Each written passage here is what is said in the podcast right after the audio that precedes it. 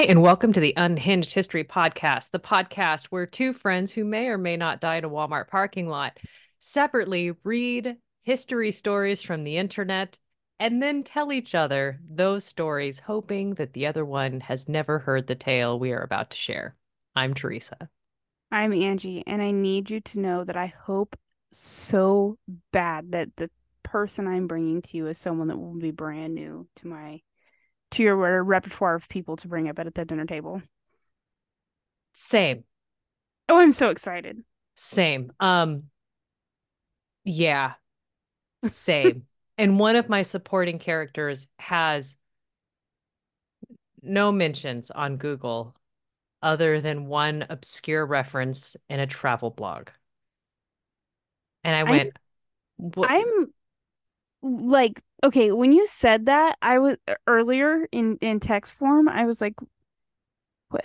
Okay, but yeah, the the obscurity of Please some of the stories is is insane. But you sound like you have a delightful romp. Mine doesn't end in Theresa. Um, I, I get that your dopamine is store bought, but the rest of us had natural stores that have been fully exhausted. I mine is um just more of a unhinged romp. Yes. Yes. Okay. I brought you unhinged, so you pick which one of us goes first. You're going first then, because oh, that is the okay. literal name of the podcast. well then, are you ready for me? Because I'm ready to go. Um, are you okay. ready for this? Mm. Mm. that was me pretending to be the drums in case our listeners at home are. That's that's fine. I'll I'll edit worried. All out because that was I don't know what that was. Thank God. Appreciate you. So my sources, they're super random. I'm just going to be honest with you and say that the few like really um tangible quality sources I got were in regards to like museum paintings of this individual. Um which is hilarious because referencing paintings well i'm but but like absolutely not at all which is funny because why is that where the information comes from? But oh, like anyway you'll you'll when i get into the story you'll be like oh okay that kind of makes sense. But so one of my um sources is called noonobservation.com which is like a historical blog that puts together all kinds of um individuals throughout history and, and then at the very end of the blog they give you like a D&D rating like vitality, handsomeness, roguishness type which I thought was really fun.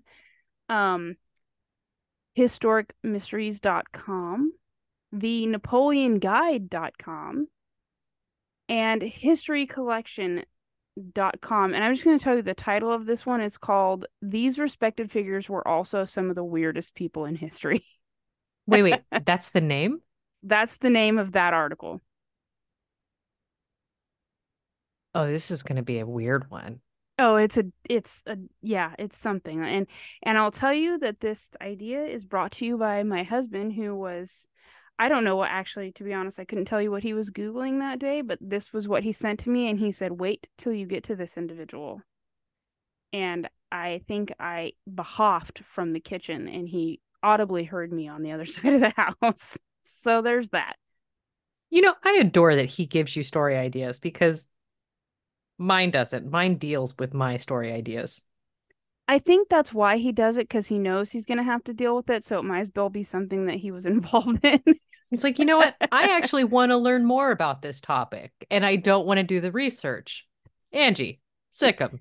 I got an idea. Come here so I am gonna try really hard. There's a couple of names in here that I'm gonna try super, super hard to be respectful and not butcher. But please, dear listener, um, lend me your grace. Gebhard Ludwig von Blücher was born December 1742 in the Duchy of Mecklenburg, Mel- Mecklenburg, which is 130 miles roughly northwest of Berlin. Now, he's the eighth son of a retired infantry captain, so I'm not sure what uh, Wait, what time like. period are we playing with first? 17, he was born in 1742. Okay. So yeah, keep that in mind. I'm not sure what type of job prospects are available for the eighth son um at this point but he is he is from an affluent well-to-do family so i don't think there's any like real need for him to do anything specific right? I mean you say that but i'm assuming this isn't Salic law so you're going to get the firstborn inheriting the lot. That's my understanding of this time frame in this area so i think you're correct but that being said they they often mention that he was from a well-to-do family but in complete um what's the word i'm looking for? Uh complete opposite of that. That's not the word i'm looking for but the word i'm running with. He is considered uh among the less literate people of his peer class. So i'm unclear if maybe he just didn't bother to learn the schooling that was given him or had other things to do or just was not educated well like perhaps his oldest brother would have been. But that's neither here nor there at one point in his youth, his father sends him to the Swedish island of Rügen, where he is supposed to learn the skills of estate management. However, around this time, a Swedish army passes through on its way to attack Prussia. The then 15 year old Blücher does what any young man was wont to do and says, Yeah, no, peace out deuces and enlists in the Swedish army on the spot. Yeah, because that's what you do, you know. Um, Opportunity knocked, and he went running. He joins the Swedish army as a cavalryman and takes part in at least three campaigns against Prussia's Frederick the Great. Your potato king. Mm-hmm. My potato king. Now, have you had a conversation with your son and just said you're not allowed to join the Swedish army? Not yet, but don't worry, it's is it's it's coming. It's coming. Okay. Yeah. But I would like to point out at this moment, it's so strange to me, and I don't know why this exists, but or why it's strange to me, but the ability to to join an army from a different country than the country you were born in. I don't think that in the 1700s they really were checking your papers well, so much. You know what I mean? And like the way that I was thinking about specifically this time frame, like the map is very different than it is today, right? What, no, no. What do you what do you mean? Seven, like in the seven in the mid seventeen hundreds, right? The the map of Europe is very different than how. Oh, I heard today. math. The math, math, was different. I was like, no, one plus one has always still been two. yeah, yeah. No map, M A P. Okay, but yeah, like no, that makes sense. I've also met men today that like we had a very dear friend who was English but joined the Australian armed forces. And actually I say that I actually know two people like that that have done that. So it's interesting to me that you can do that. Um and especially if you've already served time in one unit and then you you get to transfer to a different one. I'm I'm like I'm super intrigued by that. I know none of the rules. So all that yeah, to that's say, weird because if you work at a Starbucks in North America, you can't transfer to Tokyo. Like it's it's a thing, right? Like right. And I know I just compared the military to my service in Starbucks. Here we are. I mean, same time schedule, 4 a.m. Got to be up, right? You're um, gonna get screamed at by people. Yeah, it checks. So so note notice that I said he did take part in at least three campaigns against my favorite potato king, Frederick the Great. And keep in mind, keep in the back of your noggin that Frederick the Great is the ruler of Prussia, right? So yeah. you're gonna okay. So Blücher was at that point after the third campaign, he was captured by the Prussian Death Hes Death Heads Hussars. Um, and they are led Death by Colonel Head Hussars. Yes, Death Head okay. Hussars. I just so want to make sure that say. we we highlight that baller of a band name. and you should actually I should have included a picture. Their uniforms are wild. I absolutely love them. But I did not include a picture and now I regret that. I should have. I apologize. No, it's fine because I'm going to pull up the one thing that you regret because that is what I want to do. There you go. So this unit is led by Colonel Wilhelm von Belling, and he persuades the young Blücher to, in fact, switch his allegiances and join him. To which he does. Yeah. um, I mean, like, look, I'm not even Swedish, and here I am. I know, right? Like, it was, sounds great. It's said that each night Belling would pray the following prayer Thou seest, dear Heavenly Father, the sad plight of thy servant Belling. Grant him soon a nice little war that he may better his condition. Amen. so good night, Wesley. Well done. I'll most likely kill you in the morning. Legitimately the exact same thought that I had. I was like, this has real Princess Bride vibes going on. And yeah, I Dread Pirate Roberts right there. absolutely love it. Um, so when the Seven Years' War comes to an end, at this point, Belshazzar's, um, you know, obviously he's slightly older, and he is wholly involved with the lifestyle of a quote gay hussar or hussar, which basically means that gay is in his... happy, gay is in gay is in happy. He spends okay. his time gambling, drinking, womanizing, playing practical jokes, and of course, our favorite of all pastimes, challenging each other to illegal duels. Because I mean, why not? What else are you gonna do? You're a young boy. You're young right. and dumb and and drunk, probably. You know, that's a um, prerequisite, um, right? So this next little bit is is a little bit odd, but in 1772, Blücher falls out with Frederick the Great over executing a Polish priest. Now, here's the thing most of my sources just say that it was an execution or that he had a falling out over, you know, insubordination or something like that. But um, one of the sources listed it as a mock execution, which even in 1742 was not looked upon as the polite thing to do, which obviously so Terrare suffered a mock a mock execution. So I'm a little bit like I'm not entirely sure if they actually executed the priest, if it was a mock execution, or if it was just that old adage boys will be boys and they're being dumb on the warfield kind of thing.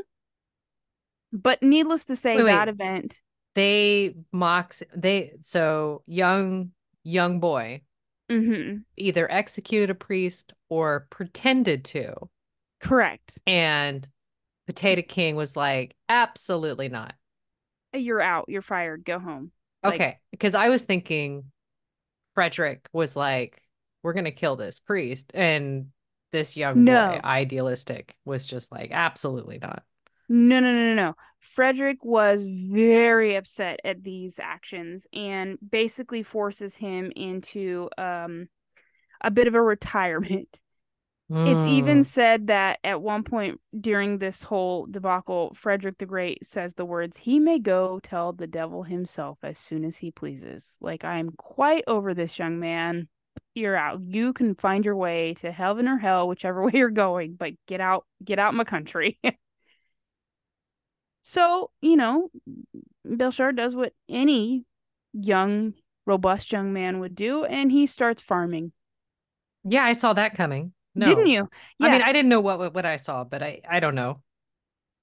Funny enough, he is actually quite good at it, but what he is not quite good at is writing letters. And over the next little while of time, he spends his spare time writing extremely long and very grammatically wrong letters to the king demanding reinstatement, which I think is hilarious, of which Frederick never did. However, the year after Frederick the Great died, Blücher was allowed to rejoin his regiment. I about to say, like, why doesn't he just go back to the Swedish army? I mean, right? We've heard this, these stories before. Where like, uh, I'm just gonna go back to the other side. Goodbye. Like the redoundable Santa Anna. like, I go play the other side. See you later. But needless to say, he's able to rejoin his regiment and he fights with massive distinction in the French Revolutionary Wars, gaining him a reputation for his bravery and the epithet Marshal Forwards. Um, meaning he's just going straight into it. He has no like there are no fearful thoughts in his mind. He is going right into battle. It is what it is. Like yeah. that's what I'm here for, right?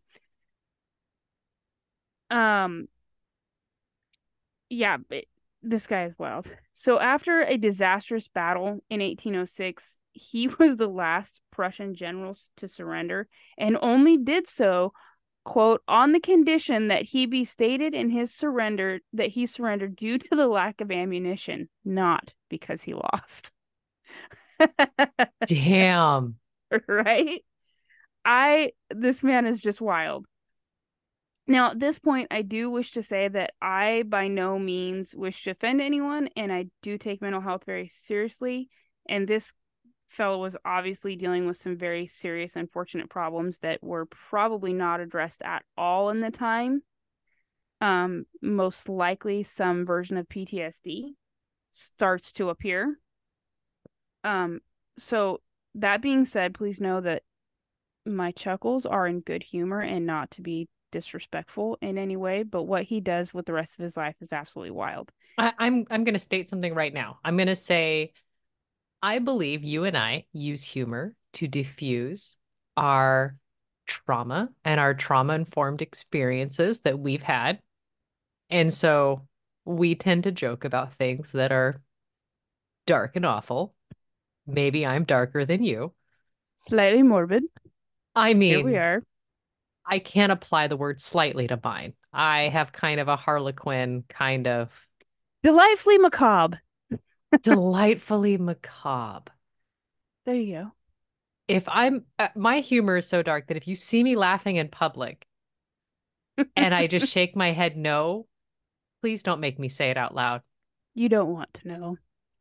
We will either both be going to hell over what I'm laughing at, or you will need to go spend an hour watching cat videos to cleanse and purge your mind of what I have just told you. Ah, Terere, Terere.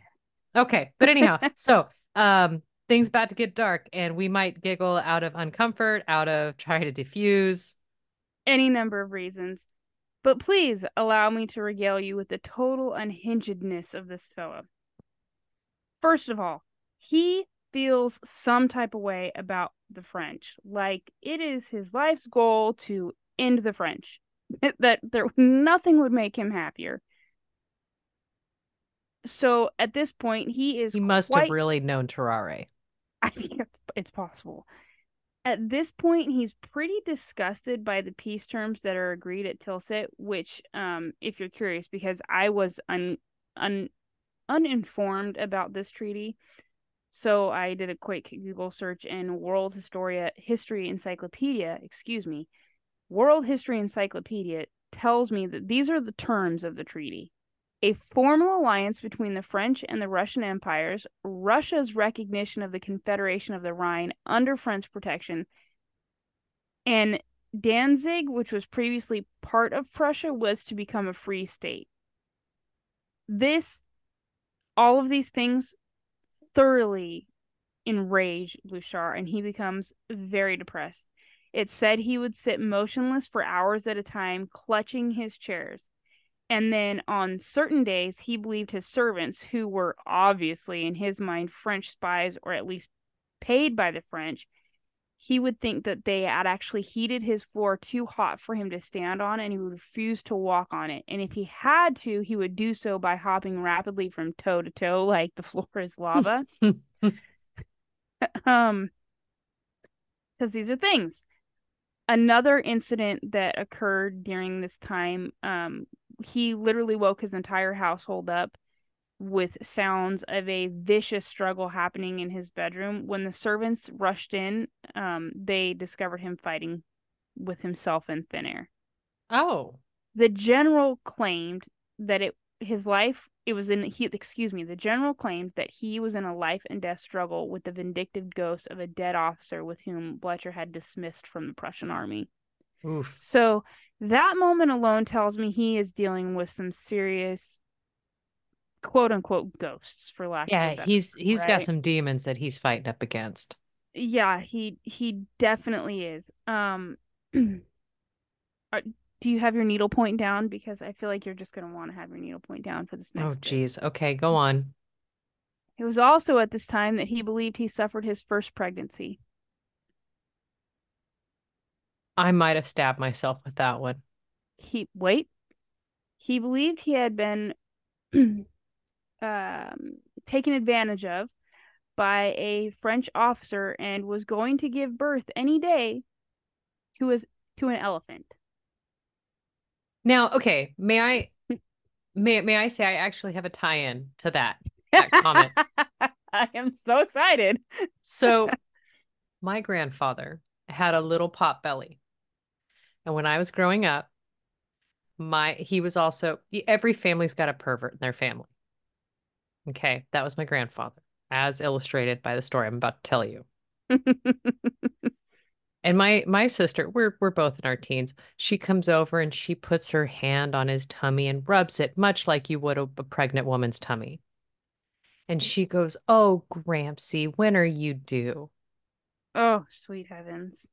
And he looks at her. He goes, "I don't know, but I know it's an elephant." And she says, Well, how what do you mean you know it's an elephant? Because well, I saw it the trunk this morning. Oh. I was really hoping that he was gonna say, you know, he was gonna tell you this whole backstory, but but no. Nope, nope. Yeah. Just um, a penis reference. You know, whenever you can put him in there, I guess. Uh, that's how oh. you get pregnant. Yeah, that's right. I really couldn't escape that comment, could I? No, you oh, you you set that up and I then really did. I walked right into that one. Yeah. Anyhow, go on. Um his subordinates did try to point out that at least he hadn't been raped by a French elephant, but he was completely inconsolable at this point. You know, that's one of those always look on the bright side of life things. I mean, truly, very much, right? Um, at his chief of staff, I'm sorry, just this next line absolutely kills me. His chief of staff, a man by the name of Schars Scharnhorst, wrote him on one occasion saying, quote, You are our leader and our hero. Even if you have to be carried before or behind us on a litter. on another occasion, he puts it even more uh, indelicate, indelicately. I don't care. I'm assuming is where he's starting with this, but the quote is he must lead even if he has a hundred elephants inside of him. End quote. And I just need you to know that this poor chief of staff is one of those individuals in life that does not get paid enough. No. He is what? managing up. He is he is truly like it reminds me of a set of TikToks TikToks I watch about a young man who plays Dumbledore um Dumbledore's chief of staff. Mm. Like same energy. This poor guy.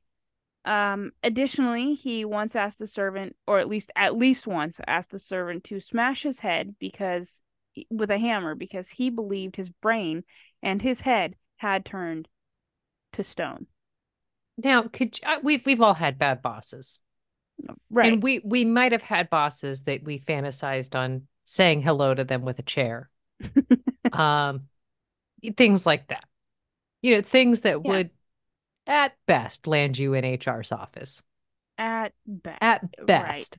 Right. Um my my boss was never this unhinged and I cannot imagine. I mean, and this is also 1700s. So you're like look, jobs are hard to get. I got to keep this one alive. I don't like you don't like him. Linda doesn't like him. Nope, HR nobody likes him. him. but um paychecks are nice. Yeah, we do not, love to eat. Yeah, paychecks are nice. Do not hit him with a hammer despite him asking you. I am just saying. There's the next is a quote from one of my sources that I absolutely loved and I had to keep it in because it made me laugh so hard. In time, Blücher managed to get his shit sufficiently together. That's the quote? yep. Okay. to fight the War of Liberation between 1813 and 1814, which would essentially end Napoleon's abdication. His love of the troops, who he addressed as his children, and his unquenchable desire to massacre every Frenchman he saw made him the darling of the army and in the Prussian public. He refused to let repeated defeats get him down and was vital in eventually grinding Napoleon to a halt. After this War of Liberation, he takes a triumphant tour of England. He's dazzled, he's dazzling, it's the whole thing, right? Um, although he did believe he was going to go mad again and complained, quote, the French could not succeed in killing me because he did have delusions and ideas that there were French assassins out for him all of the time right? That's gotta um, be super rough. Right, which I think is part of what definitely led him to the, some of the madness uh, and the the antics of his his life, right? Yeah. Um so his quote is the French could not succeed in killing me, but the regent and the English are in a fair way doing it. Which I thought was, you know, really funny. Um in 1815, just when he thinks he can retire and go home, perhaps maybe knit a sweater, take farming back up again, uh, Napoleon basically scraps his plans and Blücher climbs back onto the horse for one last last campaign. He insists on leading at the front of the army, which results in his his horse, a fine stallion that was given to him by the Prince-Regent, to be shot. Excuse me, a fine stallion that was given to him by the Prince Regent was shot from underneath him. At this point, he is only saved by his aide who stood over him until Prussian soldiers could lift the horse off of him. Oh. Yeah. And then they accidentally lose him among the wounded. I'm unclear of how that happens, but here we are. The rest of this battle was fought by a, another Prussian field marshal by the name of Gneisenau. And I feel like I'm pronouncing that very wrong, but there is no amount of videos I could watch or, or phonetic spelling I could get to make me say that right. I think it's Gneisenau. And though defeated, managed to pull back. They all pull back in a recently, like a reasonably good order. But now he's faced with a difficult choice. Does he take his battled battered army north to support Wellington like the Wellington? Mm. Or does he go east in hopes to protect the supply line? However, Gneisenau doesn't trust Wellington, who he, I guess, thought was kind of a bit of an ass. so he just makes up his mind and goes east. However, Belchar turns up alive and in a farmhouse, smelling of brandy, gin, garlic, and rhubarb. Which some doctor... naturopath got a hold of him and well, was yeah, a, a doctor insisted on rubbing into his bruises. the doctor refused him the brandy for internal use, but had permitted him a whole lot of champagne. He hardly I like embraces... his doctor. I right? need to I need to give my naturopath a call and be like, look, I'm look, you do a great job. I'm just saying there's not enough brandy involved. I'm just saying, you know, I or champagne, whiskey. You could give me. There's a precedent. I know what you're gonna do to me here. Yeah. Like, look, I'm you're yeah. gonna give me some garlic tabs. I'm gonna get some probiotics, and um, it's gonna cost three hundred bucks. Brandy as well. Just write it in the chart. It's part of the bill, right? Yeah, like you're not paying for it. What do you care?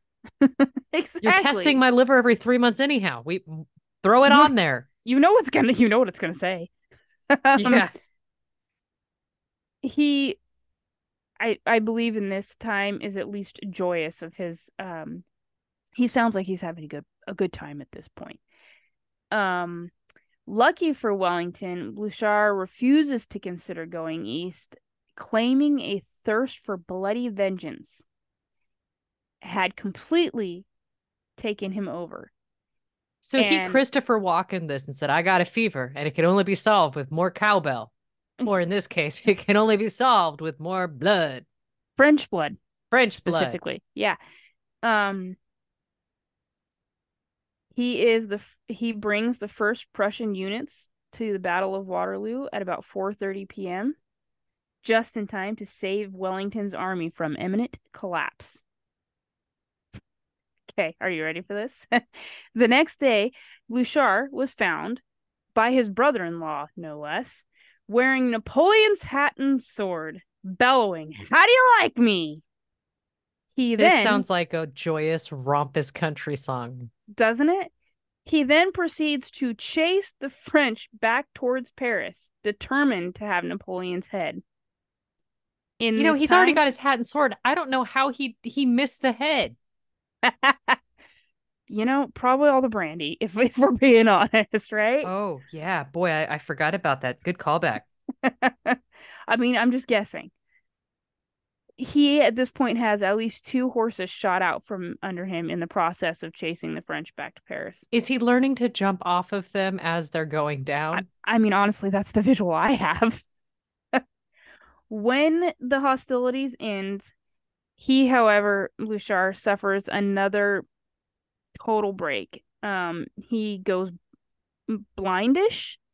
He takes Ish? to gambling. Like he so it says going blind again. Like I think during his psychotic moments, it was like he, I believe he's now suffering from some early stages of dementia and senility, and he it he quotes it like his eyes aren't working. Is okay. how I'm understanding it. If does that make sense? It does. It does because like I know when you have like there have been reports of like the Cambodians who dealt with the Khmer Rouge when they came over, you know, as wave of immigrants. There was a uh, group of women who were losing their eyesight, completely healthy. Nothing. And when like optometrists were looking at their eyes, they couldn't find anything wrong, but it was right. psychological and just all of the trauma that they had seen they just it their brains were like it's not safe to use these organs so they just shut them down i i would have to say that given what he is i mean if if you think of his career at this point in his life at this point um he's pushing the 70s right okay and he has a, a massive long career of serving in some of the most gnarly european theaters at the time yeah waterloo so, yeah right? And he is like the front runner infantryman, goes flying in. He does not wait at the back like the other generals. You know what I mean? Zero so chill. He, he absolutely no chill. So I feel like for him it is very much a mental condition and not an actual physical, excuse me, physical condition. But you know, the physicians at the time are not going to come back and tell us today. yeah, I mean, it's like, look, we gave him some cocaine and um he felt great about it. Yeah. Waterloo. I mean, we said if you feel better on the battlefield, maybe go fight your your chief of staff. And this poor guy, I'm imagining, is all of like five six, super skinny, wears glasses, has to keep pushing him up his nose, you know. And it's and like he does not get no, paid for this. We're trying to get us all to the one thing. Okay, look, I'm trying to get your household organized. Yes, that's what I'm. Please sit down. Nope, nope. Those are the wrong boots for this endeavor. That's how I'm seeing this going. Um his whole life, so now I guess so too, he's in his 70s at this point. His whole life, he remains that he lives that Hussar lifestyle of being just that brave, super impetuous, um, womanizing, gambling, drinking, practical joking, fighting duels type individual. Um, very Cassius Clay very Cassius Clay. I would love to have met them at the same time in the same room. It makes me think they would have either absolutely been best friends or Cassius Clay would have shot him before he had a chance. he, and meanwhile, this guy's like, look, Cassius ain't French. I like him. It works for me. his single-minded determination to kill Frenchmen and his inability to really see when he's been beaten were vital to his army. They used him as like that he was what you followed into battle. You know all those like rousing um speeches we see in movies that are just like epic, like Braveheart speech, things like that. Like yeah. these men followed him because of his battlefield abilities not because of what he was off the field or his ability to read or write or be a great tactician. They just followed his bravery. Like he was their darling, and that is what it is. Unfortunately, though, he does go into retirement in October of 1850. He's attending a bad shoulder wound from a fall during a horse race. And he sadly dies three years later in 1819. Here's my favorite part. I looked up so many places to find out what he died of because I wanted it to be like, you know, he went out in a, a, a drunken brawl in in a bar against 27 guys, three three you know three times younger than him type thing. Yeah, he was um, stealing statues of Napoleon. You know. yeah, he might be the reason that Napoleon's went missing. You know, we right? don't know. Right. I just, I really wanted to say penis. Be... I said penis earlier. oh, okay, yeah. So, guys, listeners at home, Napoleon's penis was not still attached to Napoleon's body. Just in it was case stolen. you're wondering, it was, it was stolen. stolen. um, however, and it could the... be it could be given. Like I think it's it's still in play. Like it could be inherited. I think you're right. Actually, now that you say that, the only um reason for death that I was even remotely close to getting was that he simply just died of boredom. Retirement did not look good on him. He had no more wars left to fight, no more Frenchmen to kill, and was thus bored. I but mean, had it not been for him bringing the men when he did, Wellington would have lost Waterloo, and the world would be very different today than it was or than it is. And I now, just think that's um, that is incredible. Yeah, I've got some images, some really great um, character art if you'd like to see them. They're pretty fabulous. Yeah. I gotta get my share screen up. Uh here we go. Click, there we go. so this one All right, features... she is showing me a dude who is um his leg he's standing up. He's got both hands spread out. In one hand he's got a club, in the other hand he has a handful of sticks, twigs. I, yeah, it's like sticks yeah, like, wheat, I was thinking. I was thinking, but see, because okay, um, he's also got his legs spread wide and draped over his knee. I'm assuming is Napoleon with no pants yep. on. Yeah, and he is taking that handful of of stick. I say sticks because it looks like Napoleon's getting his ass beat. Um, yeah, and he's got this kind of wild, crazy eye as he's beat Napoleon. Napoleon screaming, and there's battle going on in the background. And if you read the little caption, "Oh, Blucher beating the course on big drum," okay, literally hilarious. Um, but not to be outdone by this one, which I think is equally charming. You have um, Wellington on the right with the hat, and Blucher on the left in the blue, and they're putting Napoleon in a trash bin. That's a very modern looking trash can. I know I thought the same thing. I don't know when this one was done, but it's done in the same style of the era. So I'm just going to assume trash cans have always looked like we imagined them to look. Um, but I'm not entirely sure on the date for this one. It also could have been a much later, um, you know, creation because Wellington is, you know, the British hero of heroes, right? Like, but needless to say, the more I read about him, the, more questions I have, the more side quests I want to go on. And it was so hard to just nail down like to the stay events. focused. Oh my gosh, it was so hard. And I kept like calling Ian, Did you know? Did you know? I had to look this up. Did you know? And he was like, Oh heavens, what have I done? you know, it could have been something really boring. I mean, it could have been completely not unhinged and then it wouldn't have been fun at all, right? Yeah, it could have been just the history of Louboutin shoes, which is probably fascinating. And thanks, now I know what one of my next stories is going to be. Ha, you're welcome. you just won't see it coming. You're right, because I won't be expecting it. I'll wait like six months. That's cool. So, you want to hear my story? Yeah. Okay. I'm going to tell you the story of Erasmus of Lueg. I'm sorry, say that all one more time. Mm-hmm. Erasmus? Correct. Of, of Lueg? Lueg? Lueg? Oh, okay. Okay. Yeah. But I mean, trust me, it, it they're not American names. Um, I'm dipping all the way back to the 15th century. My sources started. Um, part of this comes from when you go down with your first COVID outbreak and you just kind of start putting on documentaries on Prime that you haven't seen before, and then you just let them play and you come in and out of consciousness on the couch.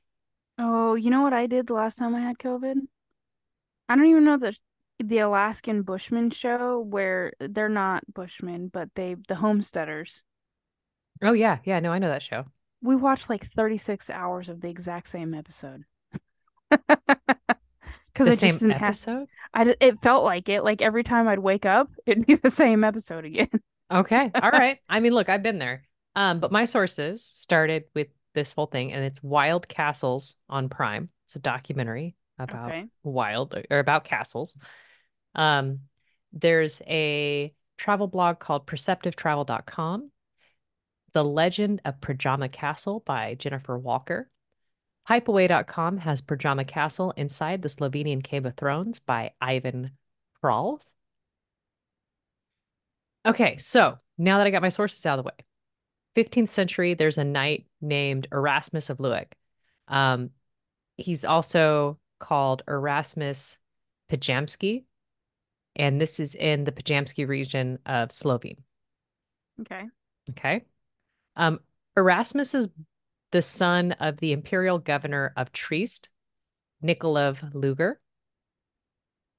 Um, and history, we get two different tellings of Erasmus's story.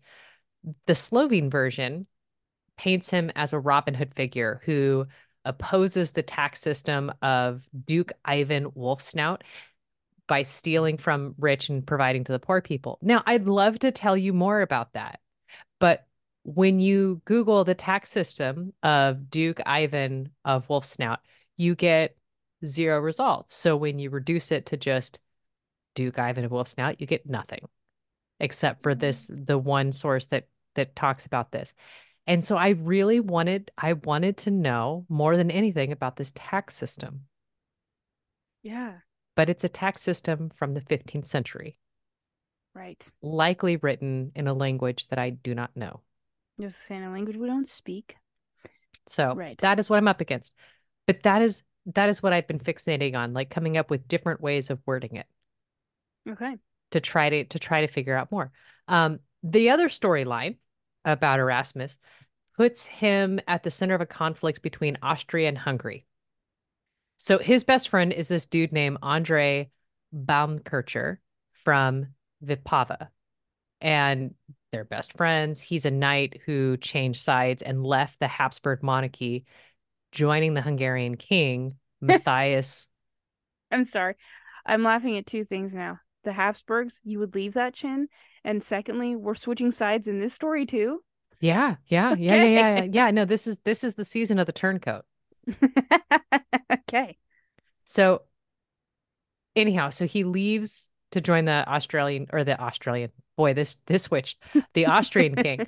Um, and the Austrian Emperor Frederick III, Holy Roman Emperor, is a little pissed and he gets Andreas killed, which obviously affects Erasmus. You know, his best friend's dead. So this is this is a sad time for him.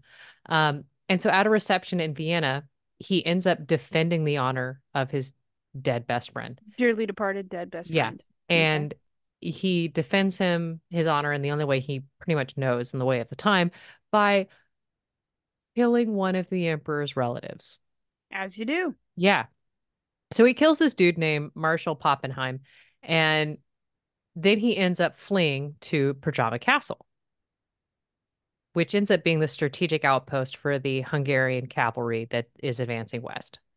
Okay. Okay. Um, b- both sir- stories and seeing Erasmus besieged in the castle and testing his castle's impregnability. So let's talk about Predjama Castle. Um, you you you probably have seen it. It is a castle that is built jutting out of a cave, and it looks like it's built right out of the rock face. It's the world's largest cave castle, and that's listed in the Guinness Book of World Records. Let me get you an image of said castle. Oh, yeah. Okay. I I have always written stories in my mind about this castle. Mm-hmm. Yeah. Okay. And once I figured out the name of this castle, and again was coming in and out of consciousness, um, I was able to get excited and learn more about the whole castle, the history, and the whole nine. Right. Okay. So I'm not joking when I say it. It is looks like it is just coming out of the rock face because of the caves. Um, because ar- it is coming out of the yeah, rock literal, face. literally. Archaeological finds, but uh, in the cavern behind Predjama Castle testify to the fact that this cave was inhabited by humans as early as the Stone Age. Oh wow, okay. Um, there's been remains from Roman times that are found at the cave entrance to the section of the cave called the Stables, whereas the Cave of Names both signatures dating back to the 16th century. Okay. So there's lots of history here. In this cave, there's a variety of animals that currently live there, and my favorite is the Olm. The Olm is a blind cave dwelling oh. salamander. Yes. Okay. It reaches Ethan lives to show me them on the regular because yeah. he knows how much I don't like snakes. And he's like, Mom, it, it looks like a blind snake. You should check it out. But see, it's that? it's not it has legs. It's not a snake. That's what I tell him every time. Like, it's got legs. It's not a snake. Right. so the Olm, which is adorable, it looks similar to an axolotl. Without the It but has course, those things though.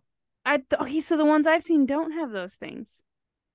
Well, I said this to our listeners who can't see me make my hand gestures. yeah, she okay. So see, like they're smaller. Okay, they're not yeah. they're not as defined as the big gills that have but it has them. They look like it looks like a flower crown. Yeah. Yeah. They're adorable. Okay. okay. So Did you know that they reach sexual maturity at 16 and they live to be over 100 years old? No, I didn't. Now you do. Um, Great. National Geographic. Thanks, Jeopardy. I here eh, I'm good. Eh, look, I'm I'm bringing facts, especially when I can say, here's a quote from National Geographic about the Olm. I know, right? That's my favorite. I love quoting National Geographic. The Olm was once described as a baby dragon on account of its small snake-like body. It's fully aquatic, swimming in a serpentine wriggle while foraging for insects, snails, and crabs. It can't see its prey, for as it grows up, its eyes stop developing and eventually are covered by layers of skin. It's essentially blind, although its hidden eyes and even parts of its skin can still detect the presence of light. Now, okay, that. in in the Wild Castles program, they show a deceased axolotl um, washing down the stream from the Predjama Cave, and they say that it's these an creatures or an axolotl. Sorry, an olm. I okay. Yeah, thank you. I thought for a second I thought they were they no, were both no, no, no. and I had questions. I did too. Um, but it's it's the olm, and it shows the olm washing out, and it said that the olm's presence in the cave is why the locals thought that Predjama Cave was home to dragons, since clearly this deceased olm is its baby. Okay, yeah, that checks. I, yeah, I buy like, it. Yeah. That it, it you know what? It does look like the baby dragon. I'm I'm with you there. Now, the castle because of the cave has fresh water. And so in the middle of the in the Middle Ages, Predjama Castle's cave is where people used to park their horses. And so now that place is home to a colony of bats. So visitors who want to see the castle have to go um, in any of the seasons but winter because they want to keep that place safe for the bats and they don't want a bunch of us tourists going and poking the fuzzy bellies of sleeping bats and harassing things. right, being right. being us. Being humans. Yeah you know yeah, human okay. what why why cannot pet if not pet shaped? Bears. I think about this often. If i can't pet that why's he got ears like that. Yeah. My I'm not going to fight trait, you on it. My toxic trait is believing I can pet that. Yeah. yeah. I'm I'm I'm not with you. I'm not I'm not against you there. Okay, so all of this, let's go back to, you know, where we've left Erasmus. It's the castle, because he's just killed the emperor's nephew or relative or whatever. Right. So things aren't looking too hot for him, right? Um, the the castle's accommodations, they're pretty Spartan, but Erasmus he's not picky. He likes breathing. So he just posts up at this castle. As you do. And so the emperor then sends the current governor of Trieste, Gaspar Ravbar. That name's made up. you know, it was really a roll of dice. Like I took a bunch of vowel or a bunch of uh just syllables and rolled the dice. Went, that's what we're rolling with. Yeah, I um, like it. And so Ravbar, he starts to lay a siege to Predjama Castle. And for Erasmus, he's like, look, this castle's impregnable. It's just like the only way that they're going to get us out is to try to to lay siege and starve us out. Um, Ravbar thought this was going to be a quick deal. The siege lasted for over a year. Oh, okay. Now, the castle is embedded in the rock and it's connected to passages inside the caves, allowing Erasmus to get goods and people in and out while standing under siege. Genius. Mm-hmm. Oh my gosh, so it's almost like the cave, it's almost like the castle in Helm's Deep. Yeah, but I imagine more caves. I imagine more caves also, but yeah. very similar in mm-hmm. idea anyway. So not only like so yeah, I think similar to Helm's Deep, but also like Helm's Deep with fresh supply of running water. Yeah, I'm here for it. So the castle is cold and drafty. It's not the coziest, but it's perfect for a siege. and so the emperor begins to get impatient and, you know, basically Ravbar, he's really got to act soon. And in the Wild Castles documentary, they talk about how, how Erasmus knew of the series of tunnels that the castle's built in and on, and how he's able to sneak through the castle caves and go on raids against the governor's men. I love this. yeah, which could be where we get the Robin Hood tales, right? Um, another source talks about how there's a vertical tunnel in one of the caves where villagers were able to lower food to Erasmus so it is it is the yeah he's he's not he's not hurting um erasmus ends up laughing at the enemy's attempts to starve him off to show off he would bomb them with fresh cherries from the vipava valley that it's famous for. Um on some occasions he allegedly targeted his confused foes by um catapulting roasted ox pig and fish to them it smells of herbe de Provence. yeah, like he's he's just being a menace. I'm here for it. So I love all of this, but like all things, some things must end. And it's after bribing a servant at Predjama that Ravbar discovers a weak spot in the seemingly impenetrable fortifications. While no. most of the castle is impossible to attack, there's one small area that's going to crumble under cam- cannon fire the toilet. Oh, not what I saw coming. What did what did you think? Where did you think I was going? It was just going to be like this little hole in the wall, like yeah, you hit this like one few, place few and bricks. Yeah, that's what I was. The library goes out. No. no. I know. I was I, I I hit you in the books. Um it's gonna be my new favorite phrase. Oh, I gin the books. Yep. so the bathroom of the castle ends up being along the outer wall that faces the valley, and the emperor's men are camped below it. Um, and a so the servant, according to local legend, agreed to leave a candle in the window, signaling when Erasmus had to take the children to the pool. And that made him the perfect cannon fodder. So he ends up suffering a very unfortunate death and he meets his maker while he's on the John. Oh, very Tywin Lannister. Yeah. Um, I do have a question because it seems up to this point that like he was the the friend of the villagers and the servants and the locals. What yep. caused this particular servant to turncoat? Um, well, because it was hundreds and hundreds of years ago, I legit don't know. When oh, I can't reasonable. even find any substantiating corroborating evidence and I can't learn about a tax system that I am want to do, I cannot learn about the motives of some obscure servant whose not, whose name is lost to history. Yeah, I guess that's fair. I'm gonna let you have that one. Okay, thank you. I mean, because I tried, I tried. I did everything but learn the native language. now, okay, so that's story number one. Just like we've got a couple of stories about his life, we get a couple of stories about his death. My favorite is that he died on the toilet. Um, the, there's a second bit that says that he he may have met a more dignified end, that he was betrayed by one of his men and shot by cannon in his personal room. So think bedroom. Either way, he died at the young age of 34. Mm, at the which seems betrayal also. Yeah. You know, I mean, and he had like I'm like, this dude had, you know, was was in after my own heart. You know, was willing yeah. to like sneak out, do his things, come back, keep up the charade, like catapult roasted ox to the people attacking him. Like, I'm all for that. That is the level of lawful petty. petty Petty. I'll go yeah. with petty. I was gonna go with chaotic good. Lawful, I'm here for that too. Know, I mean, it's the same thing. you know, like I'm I'm fine with either of those. Um.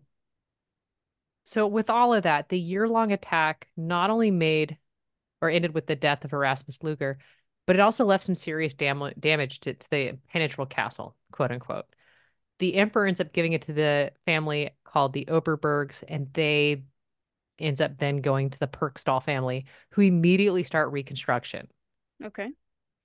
However, their efforts are in vain when a massive earthquake hits Predjama in 1511 and practically levels the castle again. That'll happen. Which sucks. Mm-hmm. So, 1567, the castle of Predjama is leased to the Cobenzl family, and they reconstructed it in the Renaissance style in 1570. And it that's pretty much what we see today. But in days, Erasmus's evacuation route that also served as the entrance points for sneaky thieves, that ends up getting bricked over. And in that point, that's the area that connected the castle to the neighboring villages. So that's how Erasmus was getting out, getting food, and making friends with with neighbors and influencing friends and enemies. Um, and then the Cobenzl family was Predjama's owner until 1810. And I found that like kind of interesting. Like, I guess I'm looking for a way to own a castle, which Same. I didn't know. Like, I either want a very tiny, manageable house or a castle. Yeah. Like, with a library. Yeah. Like, I either want barely enough room for my favorite books or every book written by man. Yeah. I either want to be a hermit in my forest cottage or I want the castle. Can I have a hermitage at the castle? Yes. Okay. Um, so the castle's got a little bit more history. Um, in the 17th century, in the 17th century, the Austrian aristocracy starts moving into the castle, and their first heir to move in is a bro named Count Michael Coronini von Kronberg. Oh, that's a name. Mm-hmm. That's more than a couple of dice that I had to roll to get that one out. And in 1846, Prince Alfred von Windisch-Gratz took over and used it as the fort as a hunting lodge. I I mean, what a humble hunting lodge. Yeah. And Versailles then, started out as a hunting lodge. That is hard for me to imagine. Yeah. I mean, it was much smaller than what we know today, but or you know what even. Well, yeah, yeah, that checks. Yeah. Um. So after the Second World War, the Federalist, the Socialist Federal Republic of Yugoslavia is founded. The state authorities they confiscate the building and now nationalize the castles, turn it into a museum, and today is owned by the Republic of Slovenia, and nobody lives in it. But you can do tours. Oh, I can't live in it. You cannot live in it. But I have an image of a recreation of what they imagine Erasmus looks like, and I will share that image with you. He better look like D'Artagnan. Oh, okay. I'll take. I mean, he's got some strong vibes. Go yeah, ahead and describe really to the to the peeps what you're seeing. Um, he definitely has some leather chaps on. he's got. I was gonna go with pounds. pants. Chaps makes. I always think chaps are assless, and I think that's a personal bias. you wear them over pants. Uh, okay, or, this is my first mistake. You know, what is it a mistake? You wear it how you want. I'm not telling you how to do it. You're right. you know, he's got really um a great jaw with some great facial hair. Definitely well built. Um, he's got the really debonair gray streak on the side of his head, and he for 34, is... that's pretty advanced to have the gray streak. I had a gray streak at 13. Okay, but your whole head of hair is brilliant white and silver. Yeah, that's true. That's true. Okay, yeah. And he's holding uh it's a broadsword in his like it's he's holding it between his legs like uh he might have been eating dinner but he doesn't trust his anybody around him to not let him eat in peace so he's going to hold that sword just in kind case. face. You see that that is the face you see you, you when you look at your friends clearly in love dancing and you're like you guys. Yeah it really is and the dog loves him. You can tell he's got two hounds at his feet and they're, One they're very like, comfortable and happy. You got some cheese got yeah, some I, cheese i like snack yeah.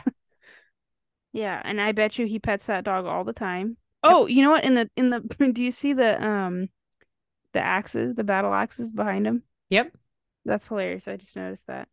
I love this painting. I love that that's what they assume he looked like. I'm down for it. Yeah. Way better than Tywin Lannister. Sorry, Charles Dance. but that is the story of Erasmus Lueg. Thank you. Bro who got blown up by cannon on the toilet. I mean, but not after, you know, not before he chucked cherries at his villains. I mean, flinging a roasted ox. That is next level. And that's like, that's implying so many things, but most of all, like, you fools, I was able to get this in. So if I'm chucking this at you, that means my men are eating well too. Yeah, like I have enough for the class. Mm-hmm. I'm sharing with the class next door. Could you imagine being on the receiving end of that and be like, oh, ox, I'm so hungry? yeah, you're just like, why couldn't the ox come closer to my division? My unit's hungry. We got chickens. Erasmus over here. Hit us with a t-shirt cannon. We're also mad. I love that. How fun we had some some unhinged fellows this evening. We did. Yeah, I mean, like most people whose friends are dearly departed do not enact revenge by killing their relative. I mean, but it we sounded were... like he didn't even go with that on my. He was just he was just deep in his feels, and he's like, you know what? I'm already at this party and deep in my feels. I don't give a damn who you are. Yeah, I mean, I, I think that you're right. He felt some type of way about them mm-hmm. Much that my fellow felt about the French. Here we are. We keep just building this whole cadre of of people who would have been the most unhinged had they all been in a room together with a bunch of knives. I- I'm here for it. I cannot wait for it to be a movie or a 300 episode of something. Yeah, I mean, please and thank you. It's like that MTV show, um, Celebrity Deathmatch. Oh, I missed but, that. Me too, but but with historical figures. yeah. yeah. Oh, him and Julie d'Aubigny in the same room. That would be hilarious. They would. He would probably just end up giving the girl a high five and a sandwich. Oh yeah, I'll make the sandwich for you, ma'am. Yeah, like I'm not even gonna tell you to go get it for me. I got this. So if you like historical unhinged peeps of history who may or may not fling entire roasted animals at their enemies, um, rate, review, subscribe, share with your mother's, father's, dog walkers, housekeeper. Oh yeah, yours was better. Dude, having a pool attendant, that does sound a bit more austere. I have a pool attendant and a gardener. You call him husband. I do. but he likes to point that out every year when he's watering my plants. I'm the gardener, he says. Mm. yeah, thank you for that. And on that note, goodbye. Bye.